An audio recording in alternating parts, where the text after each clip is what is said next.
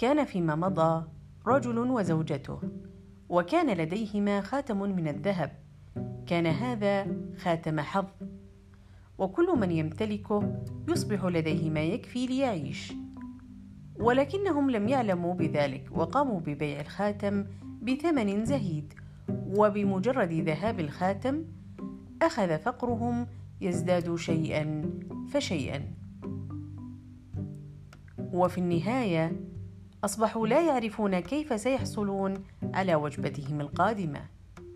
كان لديهم كلب وقطة وكان الاثنان يشعران بالجوع أيضا.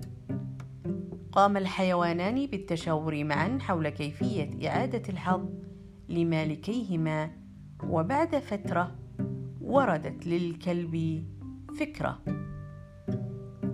قال الكلب للقطة يجب أن نستعيد الخاتم مجددا. أجابت القطة لقد تم إيداع الخاتم بحرص في صندوق حيث لا يستطيع أحد الحصول عليه. قال الكلب يجب أن تصطادي فارا. وعلى الفأر نخر ثقب في الصندوق وإخراج الخاتم. وإذا لم يرد فعل ذلك فأخبريه أنك ستعضينه حتى الموت. وسترين أنه سيقوم بالأمر. أعجبت القطة بهذه الخطة وقامت باصطياد فأر ثم ذهبت إلى البيت حيث يوجد الصندوق وتبعها الكلب.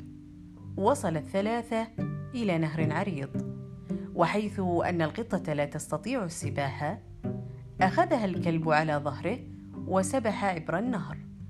ثم حملت القطة الفأر إلى المنزل حيث يوجد الصندوق. قام الفأر بنخر ثقب في الصندوق وأخرج الخاتم ومنحه للقطة.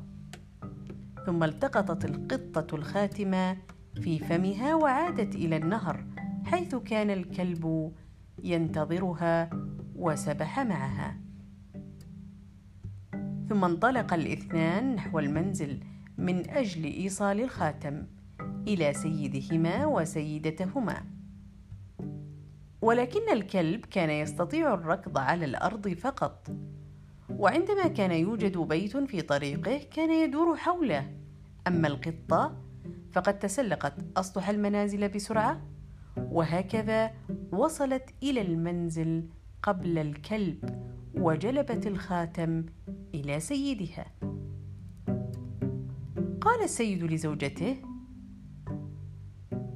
كم هي مخلوق جيد هذه القطة؟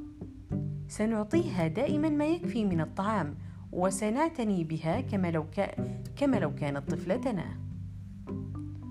ولكن عندما وصل الكلب إلى المنزل قام بضربه وتعنيفه لأنه لم يساعد في استعادة الخاتم مجددا وجلست القطة بجانب المدفأة وخرخرت ولم تنطق بكلمة فأصبح الكلب غاضبا منها لأنها سرقت مكافأته. وعندما رآها طاردها وحاول الإمساك بها. ومنذ ذلك اليوم أصبحت القطة والكلب أعداء.